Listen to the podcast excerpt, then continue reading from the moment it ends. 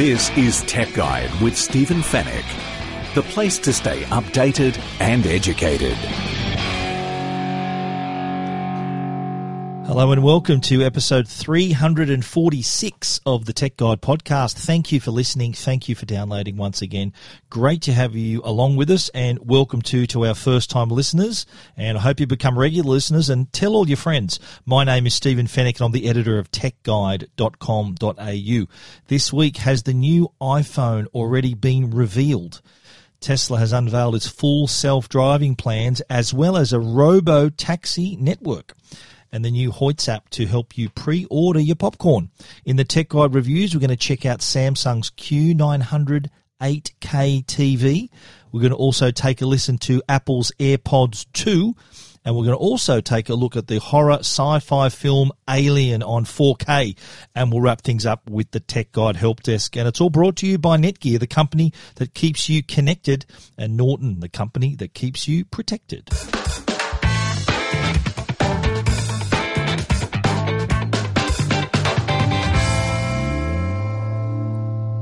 Well, it's still several months away from launch. I'm talking about the new iPhone. But have we just caught a glimpse of the new device? There's been several leaked images and renders that are doing the rounds and they all appear consistent. That's one thing about rumors. If you're hearing the same thing from different sources, then I think we're onto something and uh, Apple uh, normally their rumors are, are, pretty spot on. If if uh, all the last all the phones from the last couple of years, we've seen leaked images and, and renders and everything like that, and they have been absolutely spot on. Uh, this year's no exception. We're seeing renders for what they're calling the iPhone 11. Are they going to call it the well, XI? I'm saying that that's 11. So I don't know whether that's actually going to be the name, whether they're going to call it the the the 10 10X, uh, the 10 the the 10Z or whatever they're going to call it. But for now, let's just call it the iPhone 11. And these renders uh, hit the internet a few days ago based on leaks and other information that's been doing the rounds. And I think the biggest thing that we can see from these renders is the new camera system cameras uh, they seem to be the part of the smartphone that's had the most improvement over the last couple of years. We've seen that with Samsung with their S10 and the S10 Plus. We've also seen that, of course, with the Huawei P30 Pro, which uh, still is remains as the best smartphone camera according to DxOMark. Apple are going to come along with a, a competitor, of course, to that, uh, not till September, October this year. And this triple camera system, uh, it's it's arranged in a triangle on the back of the device. It's a, re- a big square area on the rear panel.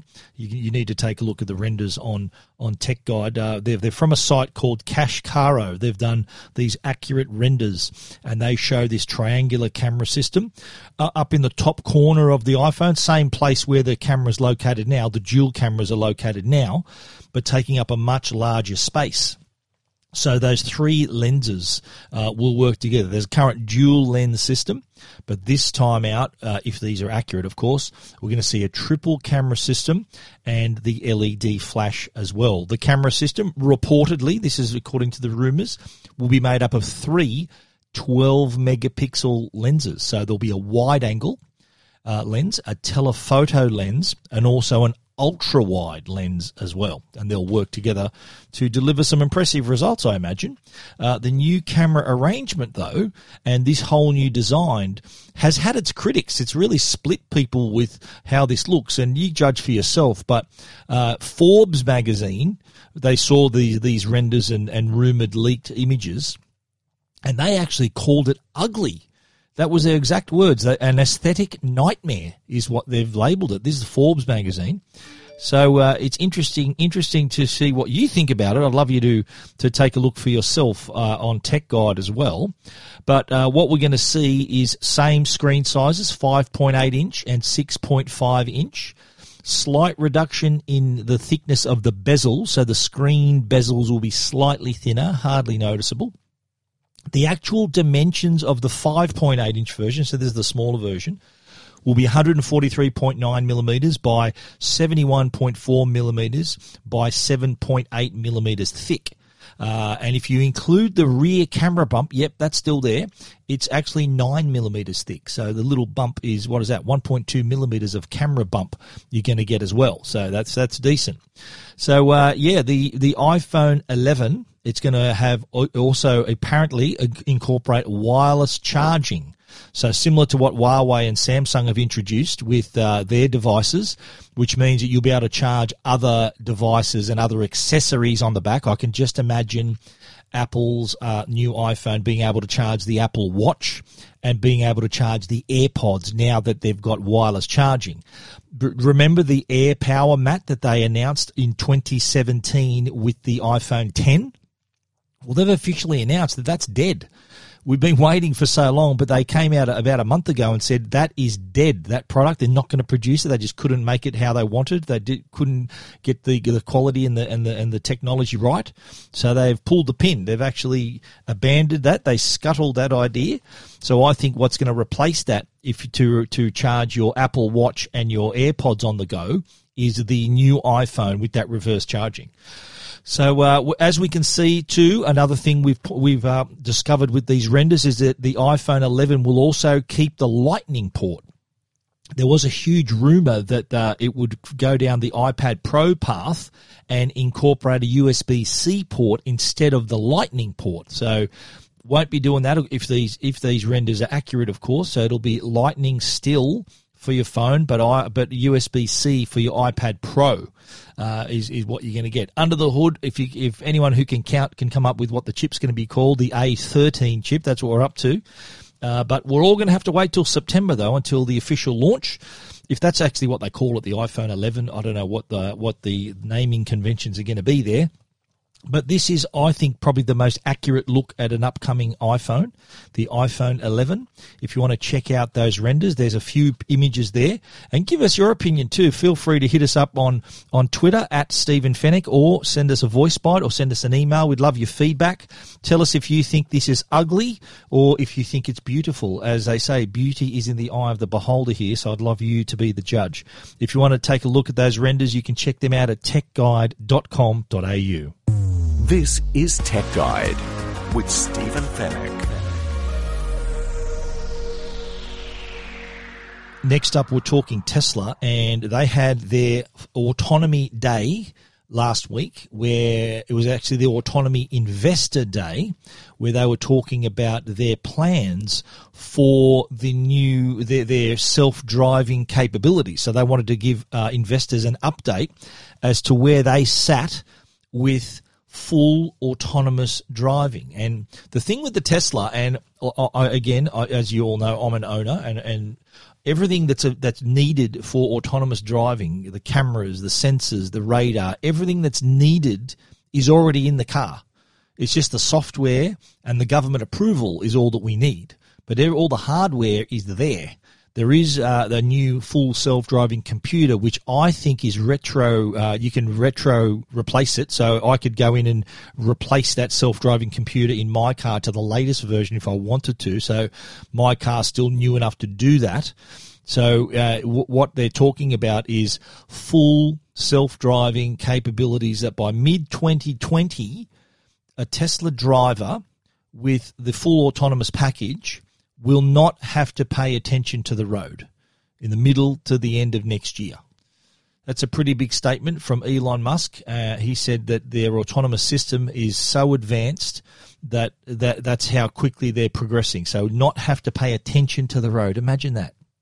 I think the the future drivers, uh, if if we're going to be called that, we're all going to be passengers one day, I guess, in this full autonomous uh, driving scenario.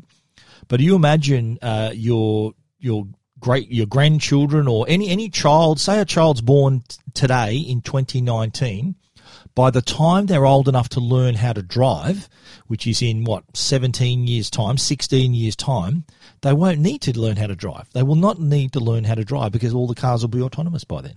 That's in 16 years. I think it's a pretty safe bet that that's on that's possible uh, that that's going to be on track. There may be some people who like. I love driving. I, would like to keep driving myself, although I do think it's a very handy feature in my car. I've got uh, the uh, the enhanced autopilot in my car. I, drove up to the Central Coast on the weekend and hit uh, enhanced autopilot and the car drove itself for all, all, the way up the expressway to to the central coast. All I had to do was to use my indicator to change lanes here and there, and then when I had to exit, of course, I had to drive that one. But any all the other roads that were that were very well marked, I could I could hit the enhanced autopilot again. It would stick to the speed limit, and uh, and and would basically be driving itself. I just had to have my hands on the wheel uh, and just my eyes on the road, of course, but uh, didn't have to do anything. It just it, it was just such a stress-free drive. But so you can imagine that t- Tesla taking that to the next level with their autonomous system. And there is a video floating around on YouTube that I've seen. I'll, I'll post it on my Tesla story as well, of this car with a uh, with a time lapse uh, video of the car driving itself, like changing lanes, stopping at stop signs, stopping at red lights, turning left, turning right, making pretty sharp turns, going on and off expressways, freeways, and getting to the destination, just dropping off the driver there. So there's all these scenarios, as well as there was another great video that I saw with this sort of super summon uh, mode on the Tesla where and this was the video. Again, I'll link this in my story. The video showed the owner uh, putting up a a blow up driver. Anyone who's seen the film Flying High, do you remember when they engage the autopilot and that the the the uh, inflatable pilot sits at the in the pilot's seat? Well, he had that. I don't know where he found it. Probably on eBay. He found that exact blow up blow up doll and placed it in the driver's seat. And he then summoned the car. So the camera's all in the car. GoPro's filming the whole thing. He summoned the car from two miles away and the car, it, the, the, the cameras were running. You could see there was no one in the car apart from the blow up doll. And it arrived at his location. He got into his own Tesla in the back seat. The inflatable driver is still in the front seat in the driver's seat, and it drove him where he where he wanted to go. That is the super summon. Like, imagine that scenario where you, if if you're driving somewhere and you can't find a parking, you just send your car home and then when you're ready, you just summon it and it, it comes back to pick you up again. I'm looking forward to that day, which leads us to the to the next part of this story, and that is that uh, Elon Musk announced a robo taxi network. So imagine the scenario where all these autonomous Teslas, unmanned Teslas, driving around, and there being a network uh, and a share a ride sharing app where passengers could could uh, call like Uber could uh, call for a Tesla uh, to take them wherever they needed to go. So unmanned. So no need. There's no driver. You're not talking to a driver. It's unmanned vehicle. All the the process is done through the app. Your payment and everything where you want to go. It's all done through the app. But imagine that scenario. And here's the thing if you're a Tesla driver with full self driving capabilities, you can send your car out to work. You can send it out when you're not driving it. Okay, you can go out all night and, and drive around, drive people around, make me money. Elon Musk says that it could make drivers up to thirty thousand dollars a year if they deploy their their their self driving Teslas when they're not using them. So thereby growing this robo taxi network, which which Musk says will be up and running in 20, by twenty twenty. So again, another scenario there where you can put your self-driving Tesla to work. So are these unmanned robo cars driving people around? Fascinating. The future's here. If you're a Tesla owner, very exciting as well. And the, the Model 3 is due to hit our roads in August. So there's going to be a lot more Tesla drivers in the next 12 months. People who've been waiting to order the, their Tesla Model 3s and uh, and and so there'll be a lot more Teslas on the road. There's already a few Model S's. That's what I drive, and Model X's. But you wait to see when the Model Three comes out. That's the more affordable version. You're going to see a lot more Teslas on the road and a lot more electric cars on the road. It is the the new trend in motoring now. A lot of the all the big car companies are producing electric vehicles, and that's what we're going to be seeing. If you want to read a little bit more about that story, you can check it out at techguide.com.au.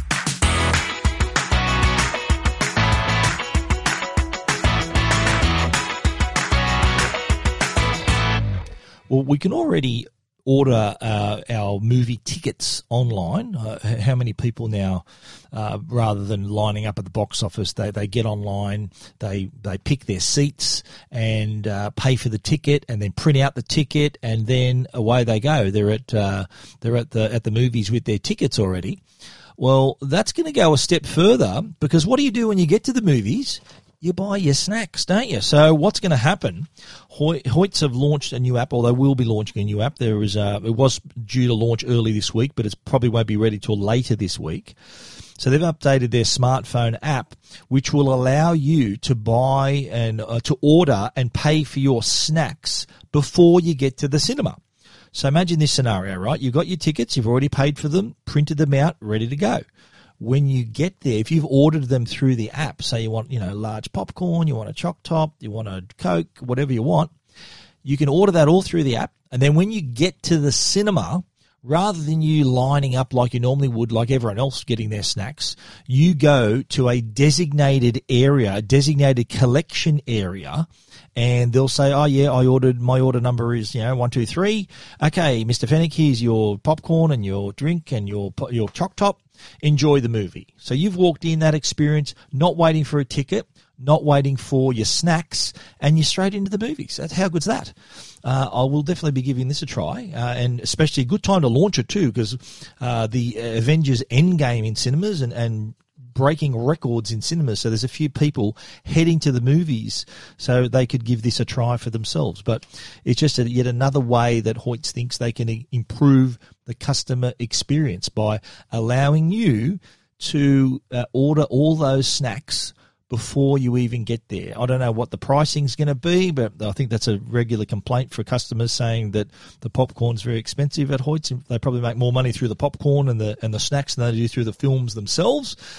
But uh, but they do say though that uh, there will be exclusive offers on the app, so to give you an incentive to use the app. Hopefully, some discounts. You may build up some some uh, some points, or it's like a loyalty system. You might, maybe maybe every tenth popcorn's free. I don't know. That's what I'd do, but that could be another option for these users as well. If you want to take a look at that story, check it out. TechGuide.com.au. This is Tech Guide. The Tech Guide podcast is proudly supported by Norton. That's the company that can protect you and your family online. Now, we live in a world where hackers are constantly finding new ways to steal your personal information. And because we spend so much time online, it's quite possible we could find ourselves in trouble right in the sights of a cyber criminal. The Norton team is dedicated to keeping people safe online no matter how they connect. So whether you're paying bills on your phone, shopping on your tablet, or banking on your laptop, Norton Security Premium is working hard behind the scenes to help keep your information, your identity, and your devices protected. And if even if you use a Mac, if you're using a PC, an iPad, there are there are uh, packages where which offer five licenses per package, so you can have one on your Mac, one on your laptop, one on your tablet, one on your phone. So anyone using a PC and a Mac, uh, you're not immune to having uh, to, uh, some some kind of drama, uh, online dramas with a, with a Mac. So you, are not you're not bulletproof. So if you do need that, if you are using a Mac, I highly recommend you get internet security software. Mad if you don't. Try Norton Security Premium. For more information on how to protect your digital life, visit au.norton.com. And now, a Tech Guide review with Stephen Fenech. First up in the reviews, um, I was very excited to do this review. I, I uh, had a look at the Samsung Q900 8K TV. 8K. I hear you saying 8K. I've only just you got used to 4K. Well, that's a fair that's a fair comment, and eh, the 8K TV is kind of a future proof product. So if you think about it. 8K is four times the resolution of 4K, just as 4K was four times the resolution of full high definition. So, using that maths, 8K is 16 times the resolution of full high definition. So 16 times better than Blu-ray, four times better than 4K.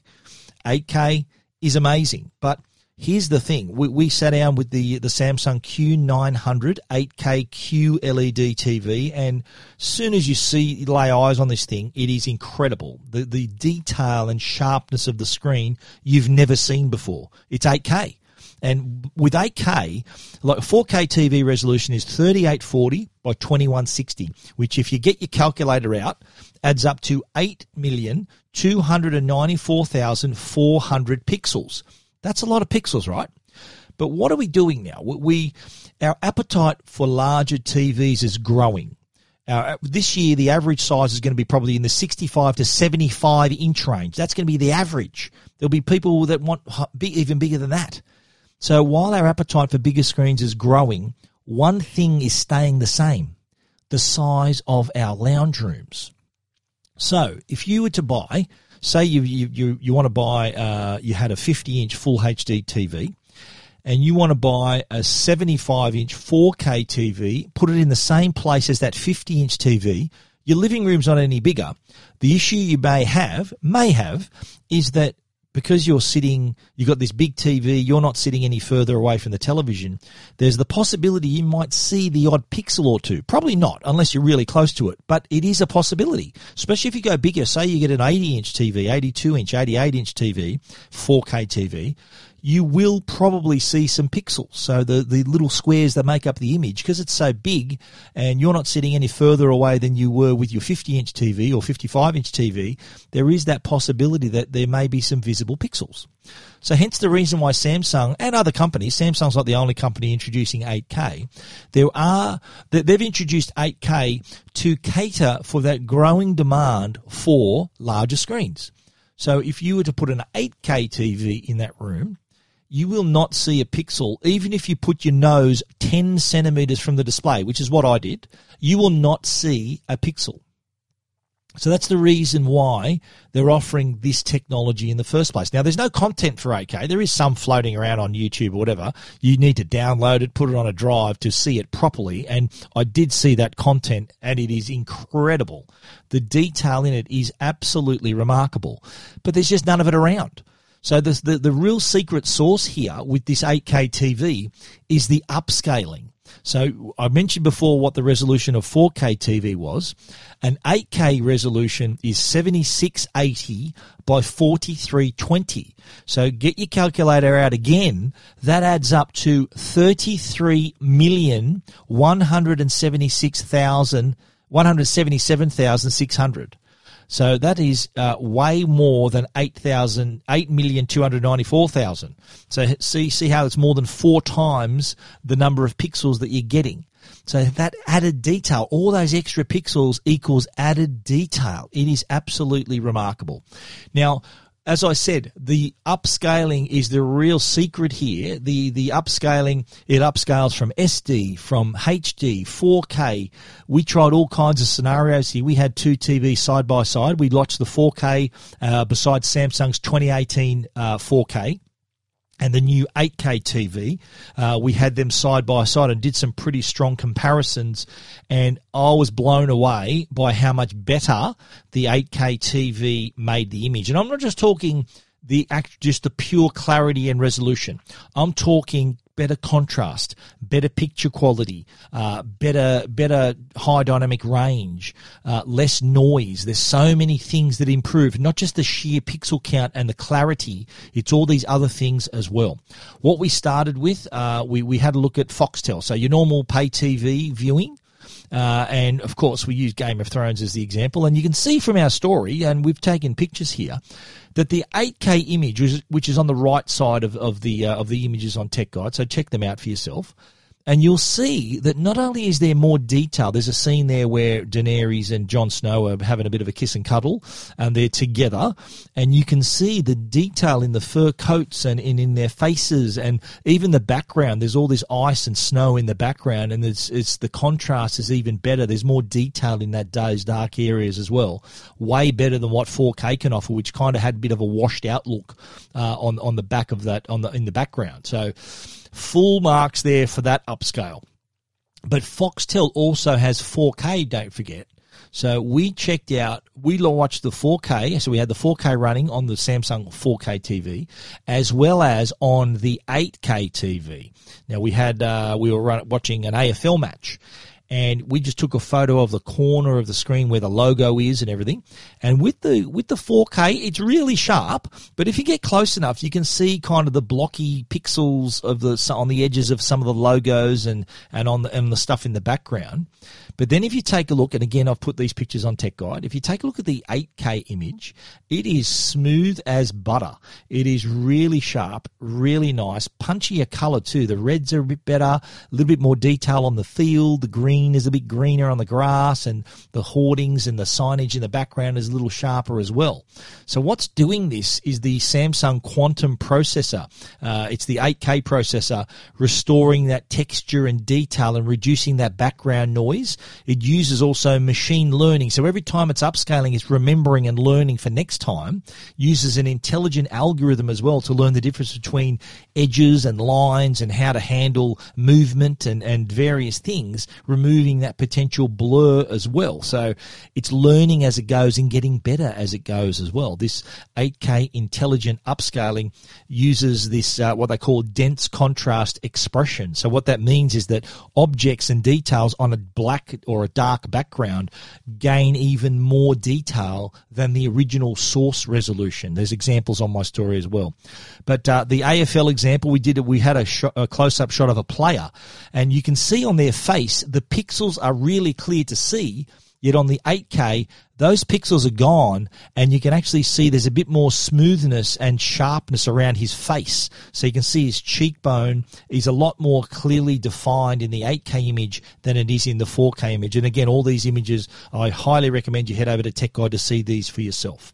Now we went through, we took a DVD and a couple of, and a Blu-ray and a 4K uh, disc to give them to, to test out what the upscaling would look like there. Now, with the DVD, and we've mentioned this in the past, the DVD we used to test was similar to was the same DVD we used on the uh, LG C9 OLED last week, and it was the Abyss. That's the James Cameron film that is not available on Blu-ray or on 4K. Would you believe? Uh, it is only available on DVD, and worse still, it's a cropped DVD, which means that the image is in the center of the screen. It doesn't even go full width of the screen. So it had a lot of work to do.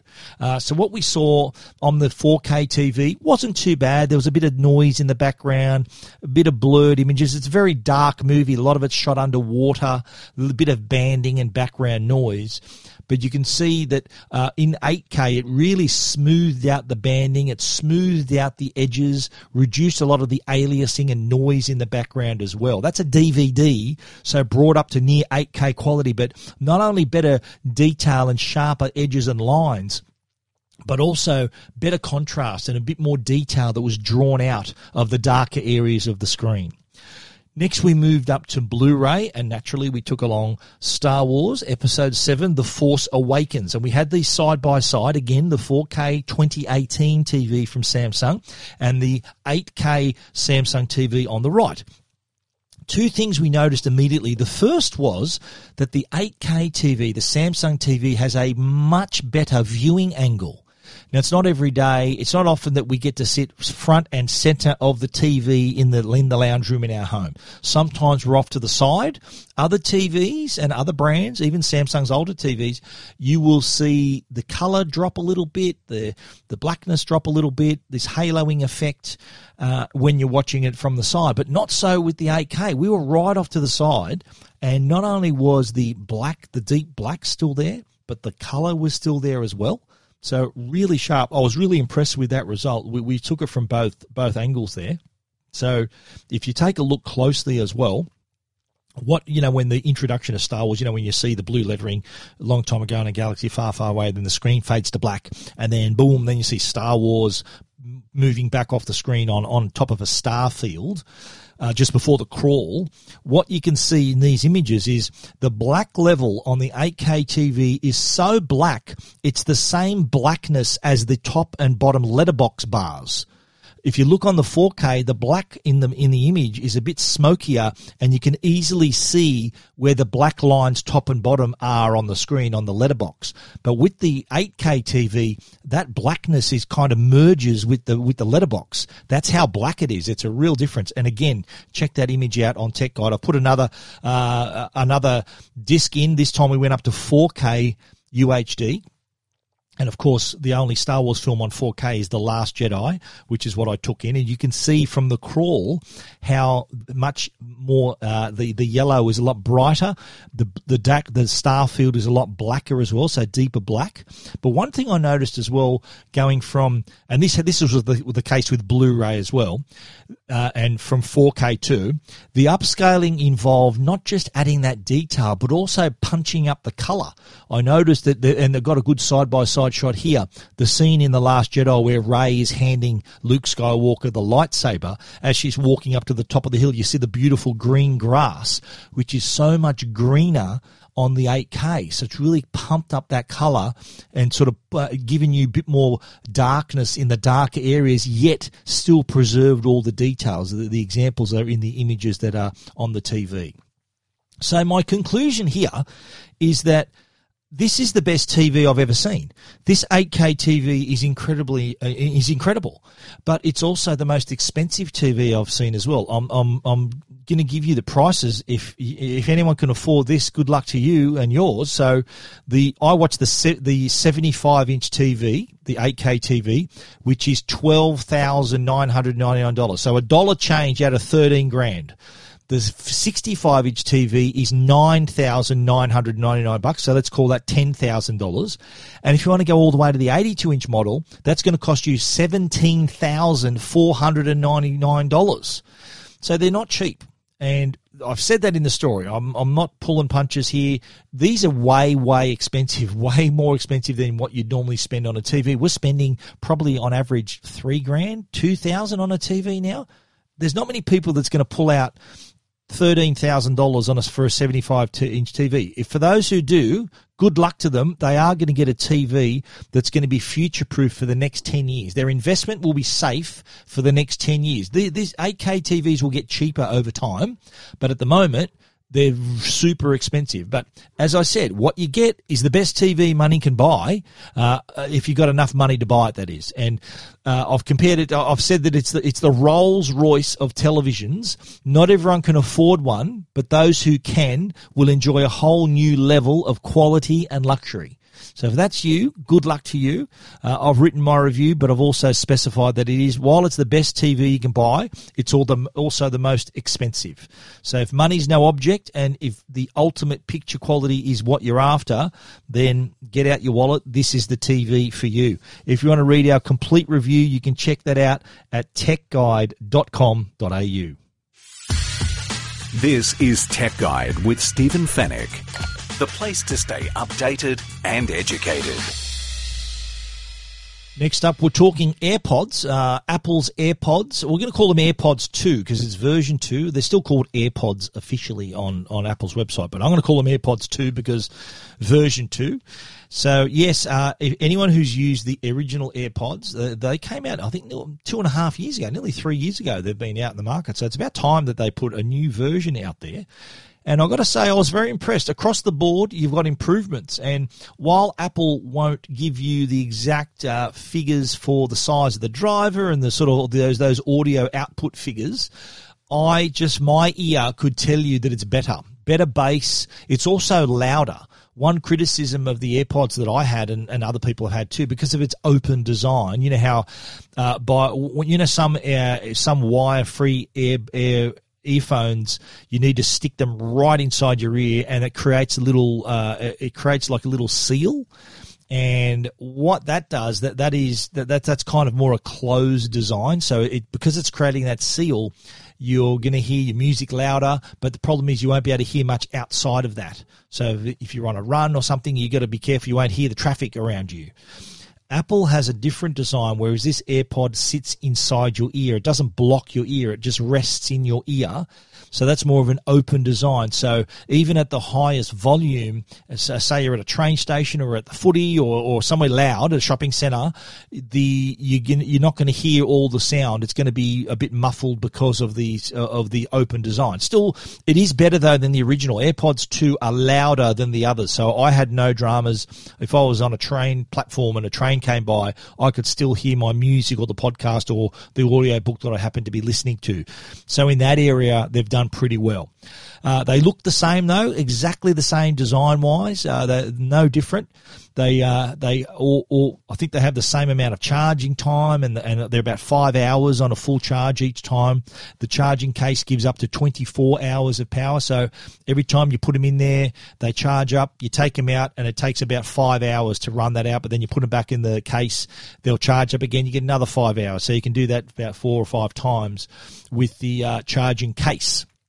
That's the other little difference too. The charging case, while it looks the same, it does this time though offer wireless charging. So you can put you can put it on a charging mat, the same one that you put your iPhone on, and away you go. You can get a wireless charge there.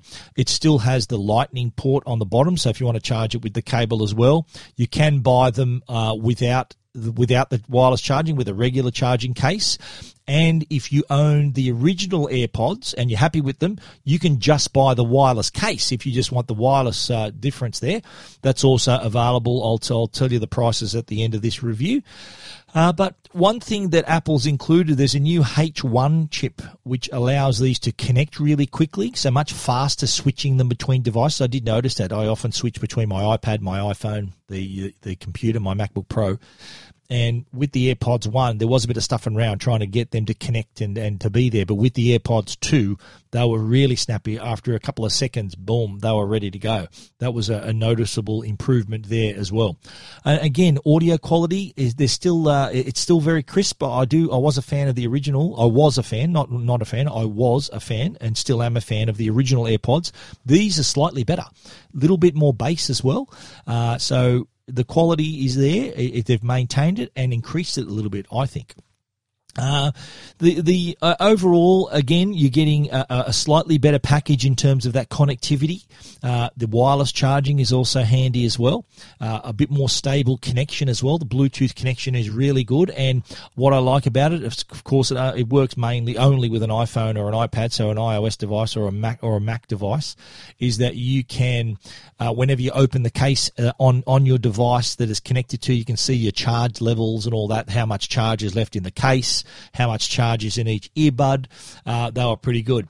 What else? I've got a real big wrap on these as well as a device to whenever you get a phone call, the, the, the call quality uh, is excellent. And the reason for that is because they've got this beam forming technology so it can detect when you're talking, then switch to the mic and isolate your voice so that you're really clear to your caller.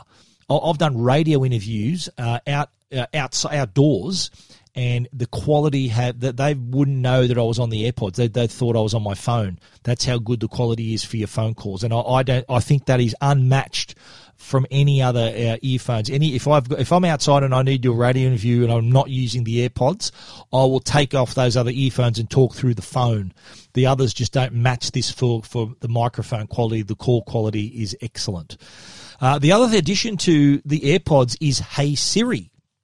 I'm sure there's a lot of there's a lot of uh, devices going off right now, but rather than you having to touch it, touch your device or touch the uh, AirPods themselves, you just say "Hey S," and then uh, you can, without touching your device, get directions, control your music, whatever you need to do, control your your devices, navigate your music, control the volume, all of that. Ask for your assistance without touching your device, which is pretty cool. Now, how much do they cost? The AirPods with the wireless charging case is 319 bucks. Uh, the new, if you want the new AirPods, but you you don't, you're just happy with the regular charging case, you're going to save a bit of money. So it's only going to be 249 bucks. Or if you already own a pair of AirPods and just want to buy the wireless charging case, you can do that, and that's 129 bucks. Which that's pretty good. So you want to read that full review of the Apple AirPods 2? You can check them out at techguide.com.au.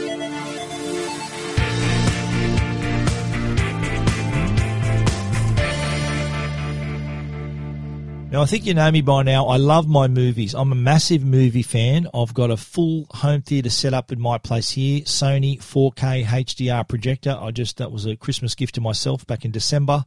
150 inch screen. So I love watching stuff in 4K, especially my old favorite movies. I really love it when they go to town and they do a remaster and time it with an anniversary. And that's exactly what they've done for Alien. Who, how's that? 40 years ago, 40th anniversary of Alien.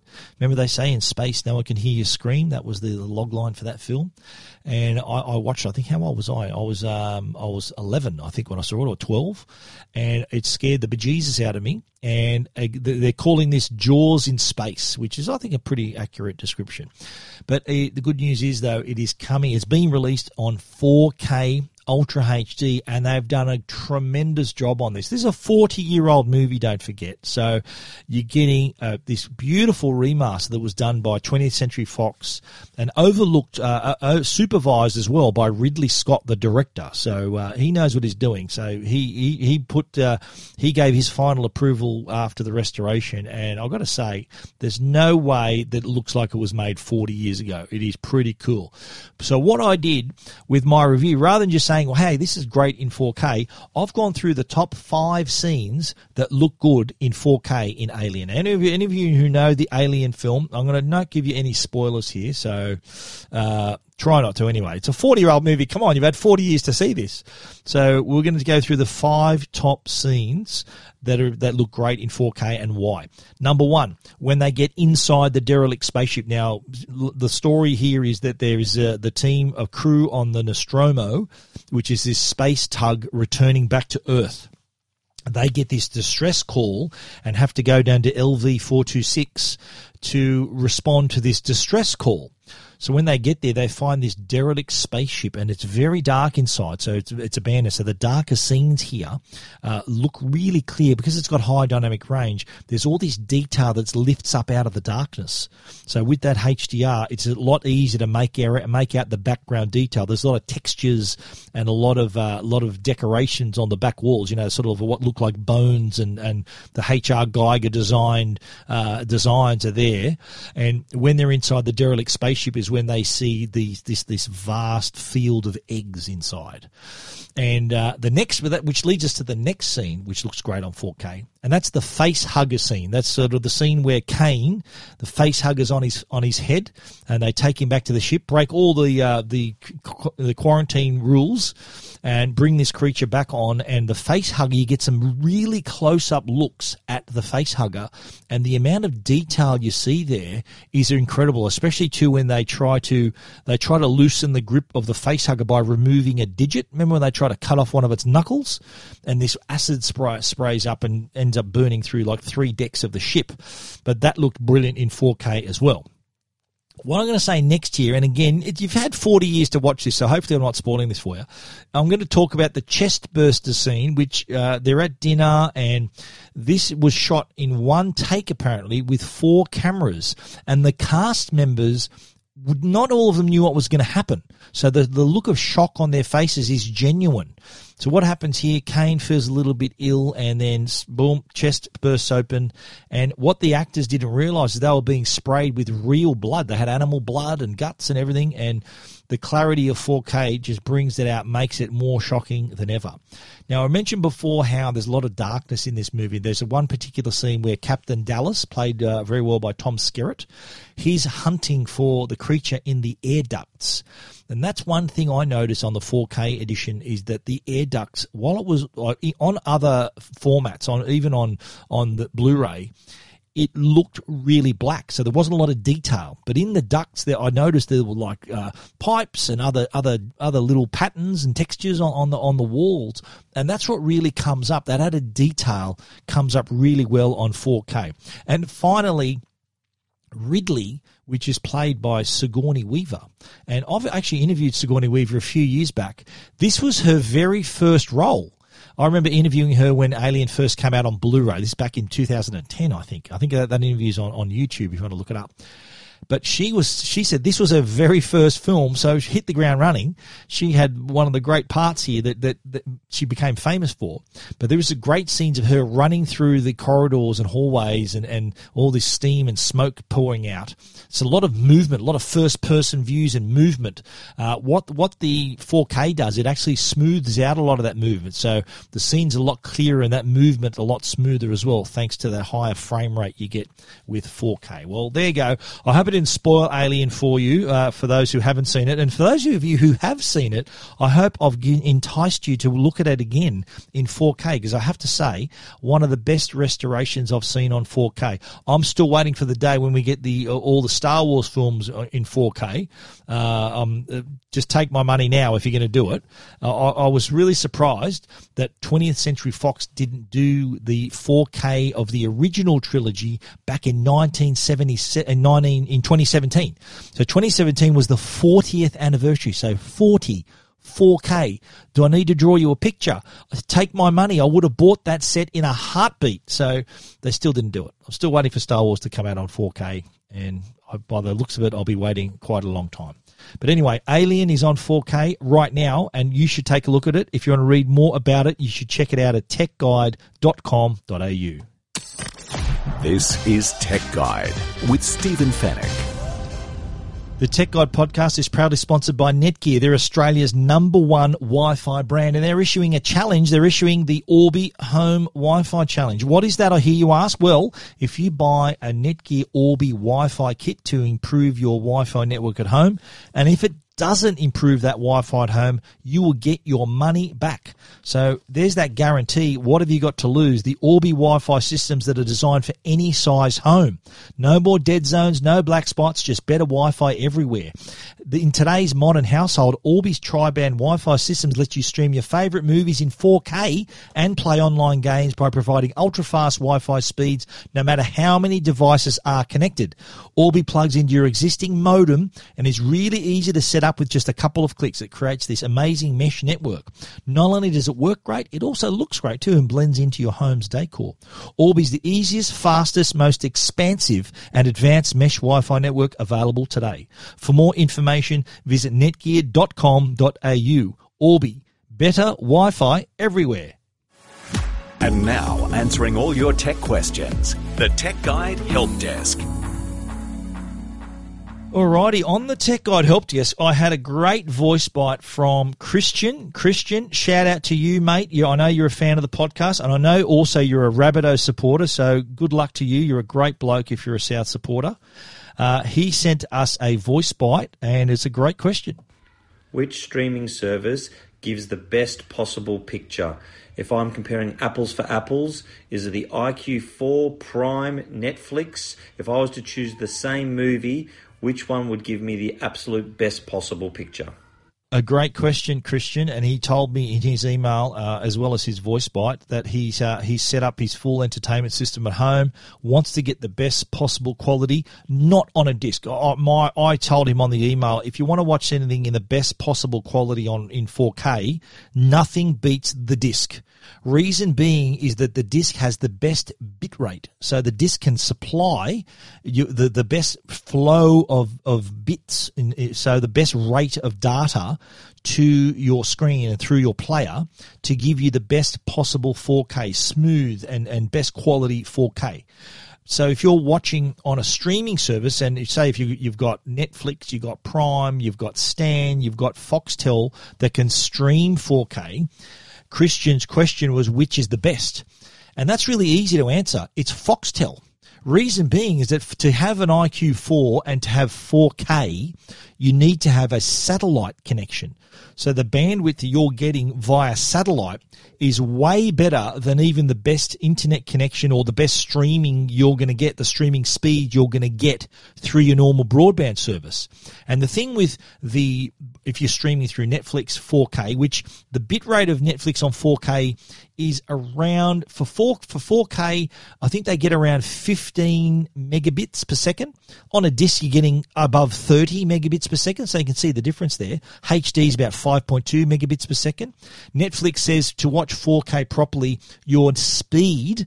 So the, oh, that what those figures I mentioned before was your bit rate to have the best experience with 4K, they're saying that you, you they recommend 25 megabits per second. That's your internet connection speed for 4K. But the bit rate that they can give you over that uh, over that speed of connection is about 15 megabits per second. Uh, but on other services, maybe slightly smaller. But Foxtel 4K would be the best because the bandwidth is there through satellite to give you the best result. Great question, Christian. I'll see you at the next Rabbitohs game. Up the Rabbitohs. Uh, the next question I had was also uh, from a reader asking about uh, a drone course. And as you all know, I did my drone course uh, in 2016. I completed the UAV Air Certificate 3 Aviation Remote Pilot Visual Line of Sight course.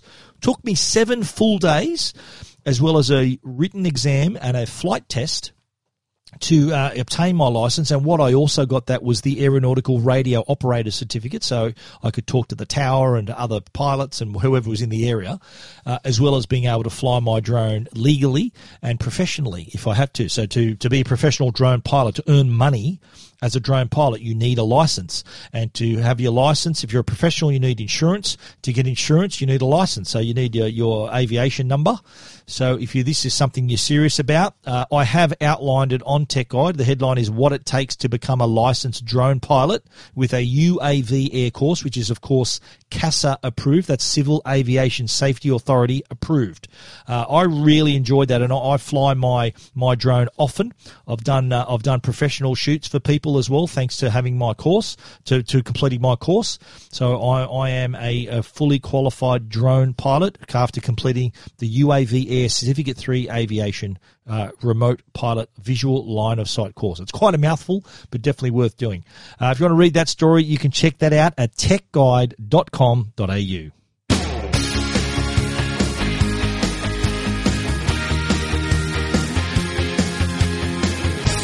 And that's our show for this week. Full time siren has sounded. Uh, everything we've talked about on the show, you can find, of course, at techguide.com.au. And if you're smart like Christian and you want to get in touch, shoot us over a voice bite. Click on the record button on the Tech Guide site, and you too will be able to record your question, and I will play your beautiful voice on our podcast. If you want to send me an email, I'll read those as well, but preference will be given to the voice bites that appear on the show. Uh, if you want to send us an email, info at techguide.com.au we want to give a special shout out too to our sponsors. Thank you to Netgear, the brand you can trust for all your Wi-Fi needs. And thank you also to Norton. That's the company that can keep you and your family and your devices safe online. Thank you for listening. We look forward to you joining us again next week. So until then, stay safe and stay connected.